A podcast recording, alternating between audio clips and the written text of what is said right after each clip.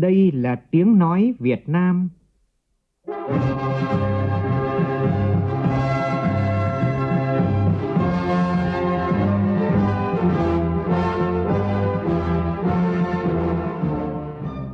là tiếng nói Việt Nam, phát thanh từ Hà Nội, thủ đô nước Cộng hòa xã hội chủ nghĩa Việt Nam.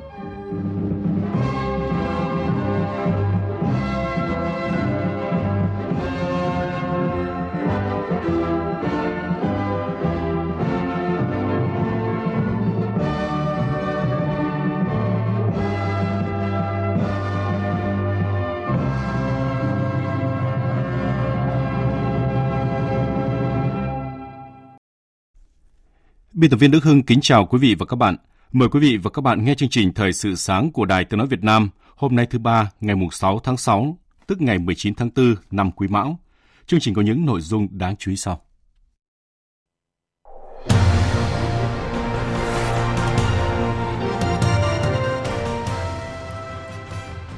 Hôm nay Quốc hội bắt đầu phiên chất vấn và trả lời chất vấn. Bộ trưởng Bộ Lao động Thương binh và Xã hội Đào Ngọc Dung và Bộ trưởng chủ nhiệm Ủy ban dân tộc Hầu A Lành sẽ đăng đàn trả lời về những vấn đề mà đại biểu và cử tri quan tâm. Bộ Thông tin và Truyền thông sẽ tổ chức đoàn kiểm tra toàn diện hoạt động của TikTok tại Việt Nam. Khai mạc chương trình Hành trình đỏ toàn quốc lần thứ 11 năm 2023. Trong phần tin thế giới, Ủy ban châu Âu gia hạn lệnh cấm đối với ngũ cốc Ukraine đến giữa tháng 9. Nhật Bản có thành phố đầu tiên sử dụng chat GPT trong công tác hành chính. Chương trình có bình luận nhan đề cần có giải pháp căn cơ cho thị trường lao động việc làm.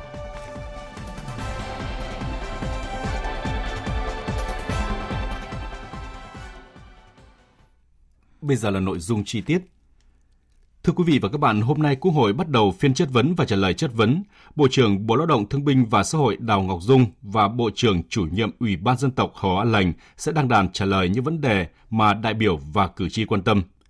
Trước phiên chất vấn, các đại biểu Quốc hội kỳ vọng các vấn đề nêu ra cần đúng trọng tâm đối với các giải pháp phải rõ ràng, cụ thể nhằm kịp thời tháo gỡ những khó khăn liên quan đến đời sống xã hội. Ghi nhận của phóng viên Nguyễn Hằng. Đối với lĩnh vực lao động xã hội, nhiều đại biểu quan tâm đến vấn đề việc làm cho người lao động trong bối cảnh nhiều doanh nghiệp ở các ngành nghề địa phương cắt giảm đơn hàng. Thực tế này đã diễn ra từ quý 4 năm ngoái và tiếp tục tiếp diễn sang quý 1 năm nay. Điều này dẫn đến hàng trăm ngàn người lao động bị giảm giờ làm, mất việc làm, nhất là tại các khu công nghiệp, ảnh hưởng tới đời sống của người lao động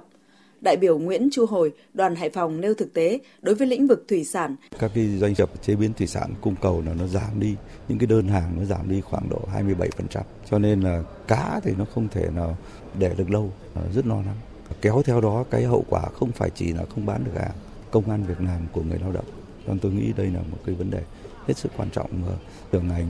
phải cố suy nghĩ để mà tư vấn cho quốc hội và chính phủ để mà làm cho cử tri yên tâm. Quan tâm đến vấn đề về năng suất lao động, đại biểu Nguyễn Thị Việt Nga, đoàn Hải Dương cho rằng thời gian qua năng suất lao động của nước ta không được cải thiện nhiều. Do đó cho rằng để năng suất lao động của chúng ta được cải thiện là một vấn đề khá là nóng và nó liên quan đến rất là nhiều các cái giải pháp khác nhau từ cái việc quản lý lao động chúng ta bồi dưỡng kỹ năng lao động cho đến cái việc cơ cấu lại các cái trường dạy nghề như thế nào thì bộ trưởng cần giải quyết ngay trước mắt và cả giải pháp lâu dài nữa còn nếu như chúng ta mà chưa giải quyết được thì tôi thấy là cái ảnh hưởng của nó rất lớn Đối với lĩnh vực công tác dân tộc, chính sách dân tộc, các đại biểu cho rằng các chính sách liên quan đến phát triển kinh tế xã hội tại vùng đồng bào dân tộc thiểu số, nhất là chương trình mục tiêu quốc gia phát triển kinh tế xã hội vùng đồng bào dân tộc thiểu số, việc triển khai còn chậm.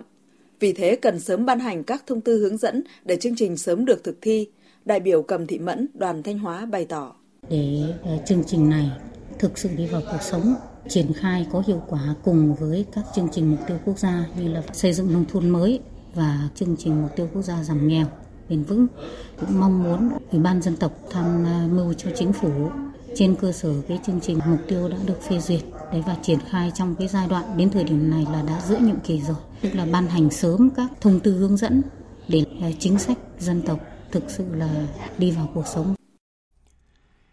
theo chương trình phiên chất vấn và trả lời chất vấn, buổi sáng Bộ trưởng Bộ Lao động Thương binh và Xã hội Đào Ngọc Dung sẽ trả lời về các giải pháp phát triển nguồn nhân lực, thực trạng việc làm cho người lao động và giải pháp tháo gỡ khó khăn vướng mắc trong tạo việc làm cho người lao động trong giai đoạn hiện nay giải pháp khắc phục bất cập hạn chế trong lĩnh vực bảo hiểm xã hội, công tác quản lý quỹ bảo hiểm xã hội, giải pháp khắc phục tình trạng người lao động rút bảo hiểm xã hội một lần có xu hướng gia tăng.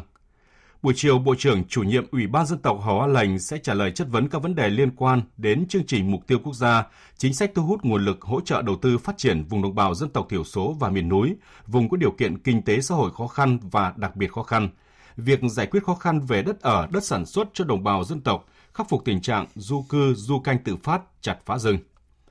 Phiên chất vấn và trả lời chất vấn sẽ được tường thuật trực tiếp trên sóng kênh Thời sự VV1 Đài Tiếng Nói Việt Nam từ 7 giờ 55 phút. Mời quý vị và các bạn chú đón nghe. Tối qua, Ban tổ chức kỷ niệm các ngày lễ lớn thành phố Hồ Chí Minh tổ chức chương trình nghệ thuật đặc biệt nhân kỷ niệm 133 năm ngày sinh Chủ tịch Hồ Chí Minh và kỷ niệm 112 năm ngày Bác Hồ ra đi tìm đường cứu nước mùng 5 tháng 6 năm 1911, mùng 5 tháng 6 năm 2023. Tin của Vũ Hường, phóng viên thường trú tại thành phố Hồ Chí Minh.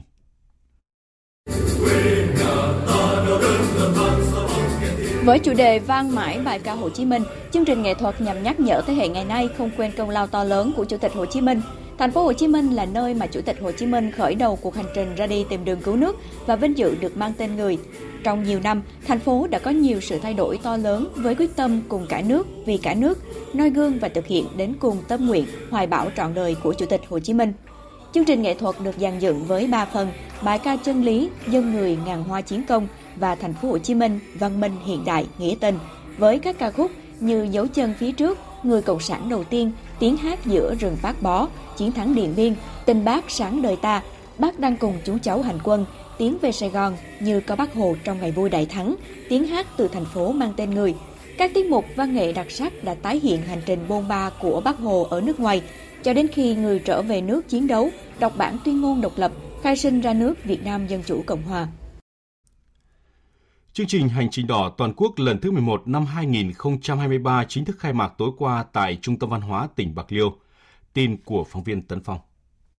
Hành trình đỏ sẽ diễn ra trong tháng 6 và tháng 7 tại 48 tỉnh thành phố với mục tiêu tuyên truyền và tư vấn cho một triệu lượt người về hiến máu tình nguyện và bệnh tan máu bẩm sinh. Dự kiến tiếp nhận tối thiểu 120.000 đơn vị máu, quy động ít nhất 8.000 tình nguyện viên tại các địa phương là thanh thiếu niên, chữ thập đỏ và người tình nguyện tham gia các hoạt động, sự kiện hành trình đỏ tại địa phương. Phát biểu tại lễ khai mạc, Phó giáo sư tiến sĩ Nguyễn Hà Thanh, Viện trưởng Viện huyết học truyền máu Trung ương, trưởng ban tổ chức Hành trình đỏ toàn quốc nhấn mạnh, sau một thập kỷ tổ chức, Hành trình đỏ đã khắc phục triệt để tình trạng khan hiếm máu cho điều trị người bệnh vào dịp hè hàng năm, góp phần nâng cao nhận thức cho hàng triệu người dân hiểu biết về hiến máu tình nguyện, về bệnh tan máu bẩm sinh, đào tạo phát triển được hàng ngàn tình nguyện viên vận động hiến máu tình nguyện tại các địa phương, giúp các trung tâm truyền máu tập dược thành công mô hình tiếp nhận máu với số lượng lớn trong một ngày, đề phòng thảm họa thiên tai dịch bệnh, cần truyền máu với số lượng lớn. Hành trình đỏ đã trở thành hoạt động xã hội sâu sắc, trở thành biểu tượng của lòng nhân ái, nghĩa đồng bào.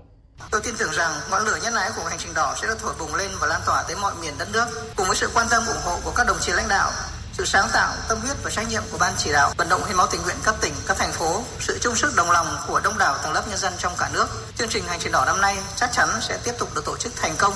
ấn tượng, mang lại nhiều giá trị sâu sắc cho cộng đồng. Hôm nay mùng 6 tháng 6 là ngày truyền thống người cao tuổi Việt Nam. Kỷ niệm 82 năm ngày truyền thống người cao tuổi, chiều qua đoàn đại biểu thành phố Hồ Chí Minh đã đi thăm và chúc thọ người cao tuổi tiêu biểu năm 2023. Phóng viên Ngọc Xuân thường trú tại thành phố Hồ Chí Minh đưa tin. Đoàn đã đến thăm chúc mừng cụ Quỳnh Thị Phương, sinh năm 1933, ngụ phường 11, quận 6, là thương binh, cán bộ hưu trí, đảng viên 60 năm tuổi đảng. Chồng cụ Huỳnh Thị Phương cũng là cán bộ đảng viên 75 năm tuổi đảng. Dịp này, đoàn đã trao bằng mừng thọ, hoa và quà chúc mừng cụ Huỳnh Thị Phương, xúc động trước sự quan tâm của lãnh đạo đảng và nhà nước, cụ Huỳnh Thị Phương bày tỏ. Đảng, nhà nước, chính phủ và các tổ chức chính trị cũng như ở địa phương đã có một sự quan tâm đặc biệt. Đó là một cái mừng. Điều mà muốn nhất là các cháu tiếp tục lãnh đạo và đưa phong trào này tiến lên. Nước nhà mình tiến lên, làm cho dân giàu nước mạnh, làm cho công bằng hiện đại văn minh. Trong hai ngày 5 và 6 tháng 6, Thành ủy, Ủy ban nhân dân thành phố Hồ Chí Minh tổ chức các đoàn đi thăm hỏi sức khỏe, chúc thọ các cụ cao tuổi đang sinh sống trên địa bàn thành phố nhân kỷ niệm 82 năm ngày truyền thống người cao tuổi Việt Nam. Mỗi cụ được tặng một phần quà 2 triệu đồng do lãnh đạo thành phố trao tặng. Cũng tại thành phố Hồ Chí Minh tối qua 530 con đoàn viên công nhân viên chức lao động trên địa bàn đã tham gia lễ khai mạc chạy hè Thanh Đa 44 năm 2023 do Liên đoàn Lao động thành phố phối hợp với Thành đoàn thành phố tổ chức. Tin của phóng viên thường trú tại thành phố Hồ Chí Minh. Với chủ đề Em yêu thành phố của em, Trại hè Thanh Đa năm 2023 diễn ra đến 21 tháng 7 với 7 đợt trại, dự kiến thu hút sự tham gia của hơn 4.000 cháu là con của đoàn viên, công nhân viên chức lao động, độ tuổi từ 10 đến 15, đạt danh hiệu cháu ngoan Bắc Hồ năm học 2022-2023. Tham dự trại hè, các học sinh được trải nghiệm nhiều hoạt động vui tươi bổ ích như trang trí trại, thực hành các kỹ năng mềm, chọn sách, tư duy logic, tiết kiệm tiền, ứng dụng màu sắc trong đời sống, tham gia các trò chơi vận động cùng nhiều hoạt động thể dục thể thao, văn nghệ. Liên đoàn Lao động Thành phố Hồ Chí Minh miễn toàn bộ kinh phí tham gia chạy hè cho con người lao động bị mất việc, giảm việc làm, con đoàn viên nghiệp đoàn có hoàn cảnh khó khăn và con của người lao động đã qua đời do dịch bệnh COVID-19. Tiếp tục với một số tin kinh tế xã hội đáng chú ý. Tại Tây Ninh vừa diễn ra hội nghị ký kết cung ứng sản phẩm giữa các doanh nghiệp tỉnh Tây Ninh và Liên hiệp Hợp tác xã Thương mại Thành phố Hồ Chí Minh, Sài Gòn Coop. Tham dự hội nghị có lãnh đạo Ủy ban nhân dân Thành phố Hồ Chí Minh và lãnh đạo Ủy ban nhân dân tỉnh Tây Ninh. Tin của phóng viên Lệ Hằng. Tại hội nghị, Sài Gòn Co-op đã ký kết biên bản ghi nhớ hợp tác về tiêu thụ các sản phẩm của Tây Ninh với hơn 20 đơn vị sản xuất và cung ứng đặc sản của địa phương như rau rừng, bánh tráng, muối ớt, hạt điều, rượu gạo truyền thống bà đen, cùi bưởi sấy, dế sấy, mãng cầu, sâm bố chính, dưa lưới. Ngay sau khi ký kết, các mặt hàng đặc sản Tây Ninh sẽ có mặt trên quầy kệ của 800 điểm bán thuộc Sài Gòn Co-op và được phân phối trong cả nước. Dịp này tại hệ thống Coop Mart, Coop Extra, Coop Food, Fire Life ở thành phố Hồ Chí Minh và Tây Ninh sẽ diễn ra tuần lễ đặc sản Tây Ninh. Về phía Sở Công Thương tỉnh Tây Ninh sẽ hỗ trợ người sản xuất đáp ứng các yêu cầu tiêu chuẩn hàng hóa cung cấp sản phẩm cho hệ thống siêu thị. Ông Lê Anh Tuấn, Giám đốc Sở Công Thương tỉnh Tây Ninh cho biết. Tây Ninh thì sẽ khuyến khích bà con nông dân sản xuất theo các yêu cầu của Sài Gòn Cóp cũng như các hệ thống thương mại hiện đại khác để đảm bảo các tiêu chuẩn quy định. Sở Công Thương cùng các sở ngành khác với các địa phương hướng dẫn cho người sản xuất là đáp ứng các quy chuẩn tiêu chuẩn rồi các quy trình sản xuất, nguồn nước về kiểm tra đất đai, không khí rồi các ô nhiễm môi trường để làm sao cái sản phẩm mình nó được ờ, các hệ thống thương mại hiện đại công nhận và được tiêu thụ ờ, lâu dài ổn định. Đến nay, Sài Gòn Co-op đã mở 9 siêu thị tại Tây Ninh, doanh số năm 2022 hơn 1.000 tỷ đồng, đóng góp cho ngân sách nhà nước trên 21 tỷ đồng. Bộ Thông tin và Truyền thông cho biết đang tổ chức đoàn kiểm tra toàn diện hoạt động của TikTok tại Việt Nam, qua đó giúp xác nhận được nhận định bắt đầu về vi phạm pháp luật Việt Nam diễn ra trên nền tảng TikTok là có cơ sở với nhiều vi phạm. Tin của phóng viên Phương Thoa. Trong tháng 5, Bộ Thông tin và Truyền thông vẫn tiếp tục làm việc với Apple về việc gỡ bỏ các game và ứng dụng vi phạm tại Việt Nam, làm việc với Facebook về những vi phạm và yêu cầu Facebook gỡ bỏ các tài khoản cá nhân, fanpage vi phạm, tổ chức đoàn kiểm tra toàn diện hoạt động của TikTok tại Việt Nam. Thứ trưởng Bộ Thông tin và Truyền thông Nguyễn Thanh Lâm cho biết, những phát hiện ban đầu của đoàn kiểm tra cũng giúp xác nhận được nhận định ban đầu về vi phạm pháp luật Việt Nam diễn ra trên nền tảng TikTok là có cơ sở với nhiều vi phạm. Thì ở đây một mặt là chúng ta kiểm tra phát hiện sai phạm và sẽ xử lý sai phạm. Nhưng một mặt khác ấy là kêu gọi và cung cấp thông tin phổ biến pháp luật đến cộng đồng những người mà đang sáng tạo nội dung lành mạnh. Bởi vì họ ờ, có quyền được biết được pháp luật để tuân thủ để làm cho đúng cái thứ hai là thông qua hoạt động sáng tạo nội dung thì có cái đóng góp tích cực tạo nên một cái không gian mạng xã hội nền tảng mạng xã hội nó lành mạnh Trước thực trạng số ca mắc bệnh tay chân miệng và sốt xuất huyết trên địa bàn thành phố Hồ Chí Minh đang có xu hướng tăng, Sở Y tế thành phố Hồ Chí Minh nhận định nguy cơ dịch chồng dịch đang hiện hữu nếu không có các biện pháp phòng ngừa hữu hiệu cũng như sự chung tay của các sở ngành, đoàn thể và người dân. Số trường hợp trẻ mắc bệnh tay chân miệng tại thành phố Hồ Chí Minh đang gia tăng nhanh trong các tuần gần đây. Từ 29 tháng 5 đến thời điểm này, số ca mắc đã tăng lên hơn 250 ca, cao gấp hơn 2 lần so với tuần 19, chưa đến 100 trường hợp. Đặc biệt, 6 mẫu bệnh phẩm của các bệnh nhi mắc bệnh chân tay miệng có triệu chứng nặng đều có kết quả dương tính với enterovirus 71 và đều có kiểu gen B5. Trong khi đó, theo quy luật diễn tiến dịch bệnh sốt xuất huyết hàng năm tại thành phố Hồ Chí Minh, mùa cao điểm của bệnh sốt xuất huyết tại thành phố sẽ bắt đầu từ 2 đến 3 tuần tới và dự kiến sẽ kéo dài đến hết tháng 10 hàng năm.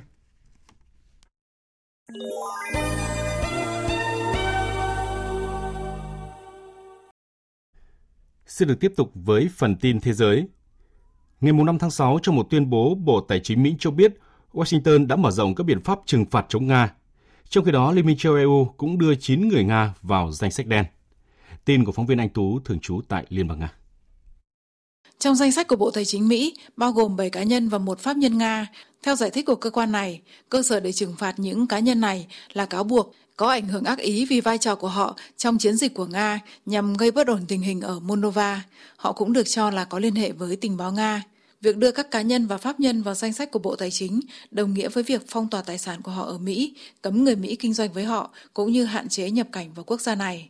Trong diễn biến liên quan, EU đã đưa 9 người Nga vào danh sách đen, trong đó có Thứ trưởng Tư pháp Oleg Sviridenko và bốn thẩm phán, cáo buộc vi phạm nhân quyền trong vụ kết án nhà hoạt động dân chủ Vladimir Kara-Murza. Trước đó, ngày 17 tháng 4, Tòa án thành phố Moscow đã kết án Vladimir Kara-Murza 25 năm tù trong một chế độ nghiêm ngặt với tội danh phản quốc, truyền bá thông tin sai lệch về quân đội Nga và lãnh đạo một tổ chức không thỏa đáng. Ủy ban châu Âu vừa quyết định gia hạn cho đến ngày 15 tháng 9 một loạt các lệnh hạn chế đặc biệt đối với việc nhập khẩu ngũ cốc của Ukraine.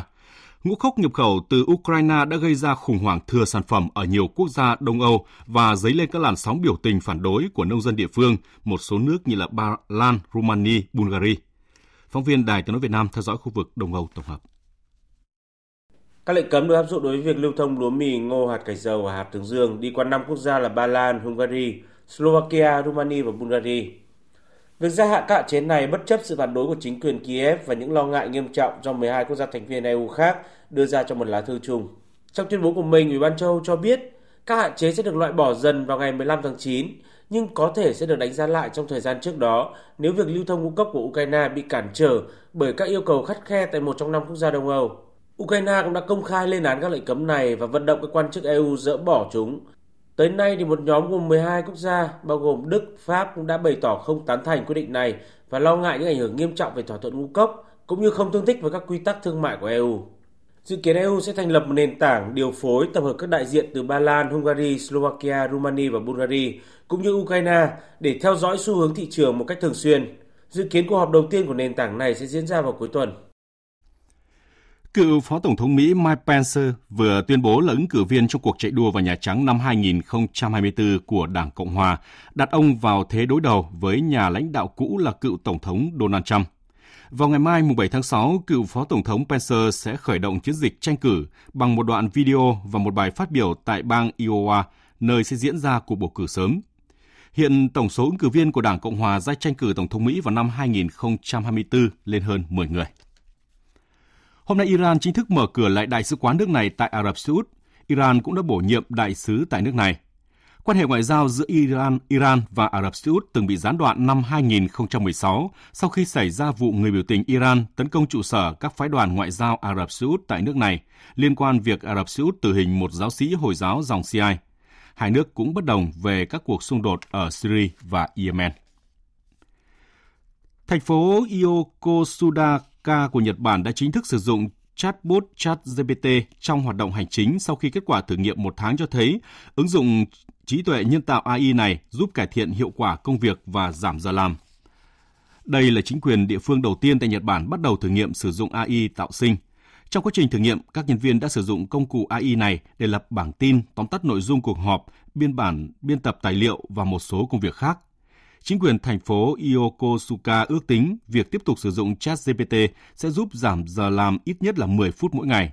Công cụ này sẽ giúp giảm chi phí lao động, do đó việc áp dụng AI vào công tác hành chính là quan trọng. Chương trình Thời sự sáng tiếp tục với một số thông tin thể thao.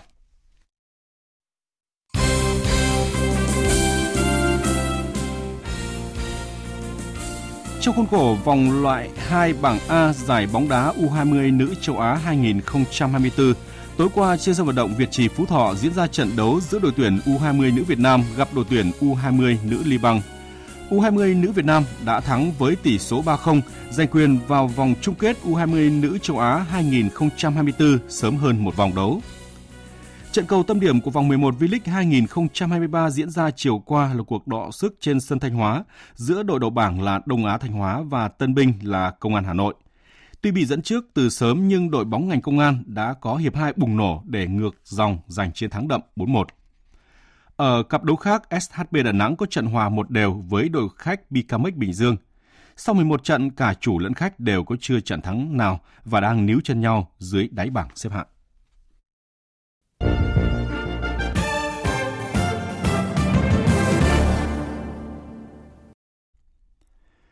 Thưa quý vị và các bạn, hôm nay kỳ họp thứ 5 Quốc hội khóa 15 bắt đầu phiên chất vấn và trả lời chất vấn tại hội trường.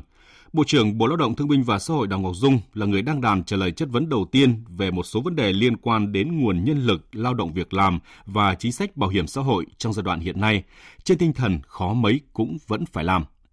Nhà báo Vân Thiêng có bình luận cần giải pháp căn cơ cho thị trường lao động việc làm, có sự thể hiện của phát thanh viên Hải Yến. Mời quý vị và các bạn cùng nghe. Trước tình cảnh, tỷ lệ lao động bị mất việc làm ngày càng nhiều theo đà suy giảm quy mô sản xuất, thiếu đơn hàng của các doanh nghiệp, nhất là những doanh nghiệp chuyên làm hàng xuất khẩu phụ thuộc nhiều vào thị trường nước ngoài. Các đại biểu muốn mang những tiếng nói đầy tâm tư chăn trở của nhóm cử tri là người lao động trẻ tuổi, công nhân các khu công nghiệp, khu kinh tế trong cả nước gửi đến vị tư lệnh ngành lao động thương binh và xã hội một báo cáo của Ban Nghiên cứu Phát triển Kinh tế Tư nhân gửi Thủ tướng Chính phủ về kết quả khảo sát tình hình người lao động thực hiện cuối tháng 4 vừa rồi cho thấy, những biến động kinh tế gần đây đã tác động nặng nề đến thị trường việc làm trong nước. Nhiều lao động cho biết rất khó tìm việc lại khi đa số doanh nghiệp giảm quy mô, không có kế hoạch tuyển dụng. Tỷ lệ mất việc làm nhiều nhất là ở các nhóm ngành bất động sản, xây dựng, dệt may, da dày, du lịch khách sạn nhà hàng, logistics.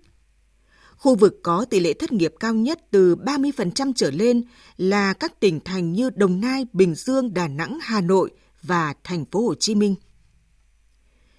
Trong bối cảnh 5 tháng qua, cả nước có đến 88.000 doanh nghiệp rút lui khỏi thị trường, thì kết quả khảo sát này đã thêm một lần nữa cho thấy những khó khăn thực sự của người lao động với gần 51 vạn công nhân bị mất việc, giảm giờ làm, tạm hoãn hợp đồng lao động hoặc nghỉ không lương tính đến hết tháng 5 và dự kiến tiếp tục tăng trong thời gian tới. Khi có đến 82% doanh nghiệp được khảo sát dự kiến sẽ giảm quy mô, tạm ngừng kinh doanh trong các tháng còn lại của năm nay, thì rõ ràng lao động việc làm đã thực sự là vấn đề cần phải phân tích cặn kẽ nhằm tìm ra giải pháp khắc phục hiệu quả trong thời gian tới. Mất việc làm, chưa biết bao giờ mới tìm được việc làm trở lại, cũng là lý do khiến số lao động rút bảo hiểm xã hội một lần trong 4 tháng đầu năm nay là gần 370.000 người, nâng số người rút bảo hiểm xã hội một lần từ năm 2016 đến nay lên đến hơn 4,8 triệu người. Đây quả là thực trạng đáng báo động – đe dọa đến mục tiêu duy trì ổn định hệ thống an sinh xã hội.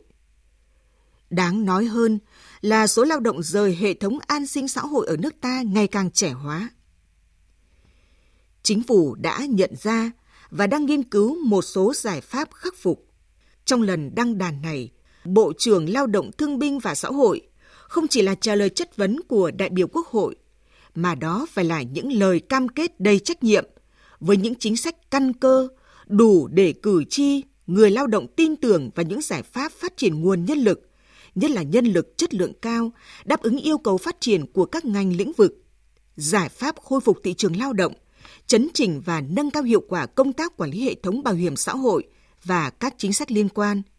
giúp người lao động có thể trở lại thị trường thuận lợi, đóng góp xứng đáng cho quá trình phục hồi, phát triển đất nước. Quý vị và các bạn vừa nghe bình luận nhan đề cần giải pháp căn cơ cho thị trường lao động việc làm. Tiếp tục chương trình là những thông tin thời tiết đáng chú ý. Dự báo thời tiết Phía Tây Bắc Bộ, ngày có mưa rào và rông vài nơi, chiều tối và đêm có mưa rào và rông rải rác, cục bộ có mưa vừa, mưa to, gió nhẹ, nhiệt độ từ 24 đến 34 độ. Phía đông bắc bộ ngày có mưa rào và rông vài nơi, chiều tối và đêm có mưa rào và rông rải rác, cục bộ có mưa vừa mưa to, gió nhẹ, nhiệt độ từ 24 đến 34 độ. Khu vực từ Thanh Hóa đến Thừa Thiên Huế có mưa rào và rông vài nơi, riêng chiều tối và tối có mưa rào và rông rải rác, cục bộ có mưa vừa, mưa to, gió nhẹ, nhiệt độ từ 24 đến 35 độ. Khu vực từ Đà Nẵng đến Bình Thuận có mưa rào và rông vài nơi, riêng chiều tối và tối có mưa rào và rông rải rác, Cục bộ có mưa vừa, mưa to, gió Tây Nam cấp 2, cấp 3, nhiệt độ từ 25 đến 34 độ. Tây Nguyên có mưa rào và rông vài nơi, riêng chiều và tối có mưa rào và rải rác có rông, cục bộ có mưa vừa đến rất to, gió Tây Nam cấp 2, cấp 3, nhiệt độ từ 20 đến 30 độ. Nam Bộ có mưa rào và rông vài nơi, riêng chiều và tối có mưa rào và rải rác có rông. Cục bộ có mưa to đến rất to, gió Tây Nam cấp 2, cấp 3, nhiệt độ từ 23 đến 34 độ. Khu vực Hà Nội ngày nắng, chiều tối và đêm có mưa rào và rông rải rác, cục bộ có mưa vừa mưa to, gió nhẹ, nhiệt độ từ 24 đến 34 độ, có nơi trên 34 độ. Dự báo thời tiết biển, Bắc Vịnh Bắc Bộ có mưa rào và rông rải rác, gió đông cấp 3, cấp 4. Nam Vịnh Bắc Bộ có mưa rào và rông rải rác, gió Tây Nam đến Nam cấp 3, cấp 4. Vùng biển từ Quảng Trị đến Quảng Ngãi và vùng biển từ Bình Định đến Ninh Thuận có mưa rào và rông rải rác, gió Tây Nam cấp 3, cấp 4. Khu vực Bắc Biển Đông và khu vực quần đảo Hoàng Sa thuộc thành phố Đà Nẵng có mưa rào và rông rải rác, gió Đông Nam đến Nam cấp 4, cấp 5. Khu vực Nam Biển Đông, khu vực quần đảo Trường Sa thuộc tỉnh Khánh Hòa và vùng biển từ Cà Mau đến Kiên Giang có mưa rào và rải rác có rông, gió Tây Nam cấp 5. Vùng biển từ Bình Thuận đến Cà Mau có mưa rào và rải rác có rông. Trong mưa rông có khả năng xảy ra lốc xoáy. Gió Tây Nam cấp 5, có lúc cấp 6, giật cấp 7, cấp 8, biển động. Khu vực giữa Biển Đông và Vịnh Thái Lan có mưa rào và rải rác có rông. Gió Tây đến Tây Nam cấp 4, cấp 5. Ít phút còn lại của chương trình chúng tôi tóm lược một số tin chính vừa phát.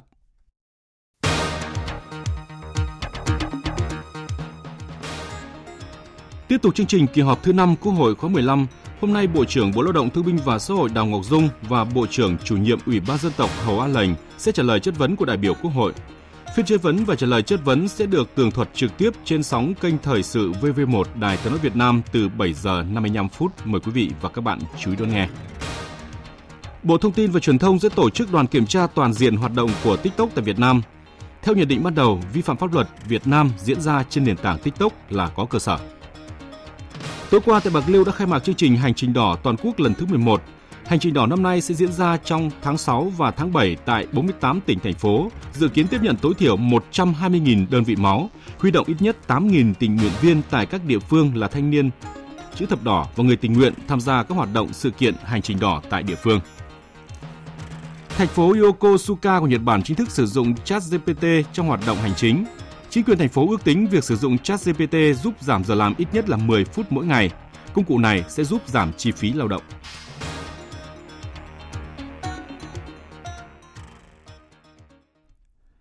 Tới đây chúng tôi cũng xin kết thúc chương trình Thời sự sáng nay. Chương trình do các biên tập viên Đức Hưng, Nguyễn Kiên, phát thanh viên Minh Nguyệt, kỹ thuật viên Thu Huệ phối hợp sản xuất và thực hiện, chịu trách nhiệm nội dung Nguyễn Thị Tuyết Mai. Cảm ơn quý vị và các bạn đã chú ý lắng nghe. Xin chào và hẹn gặp lại.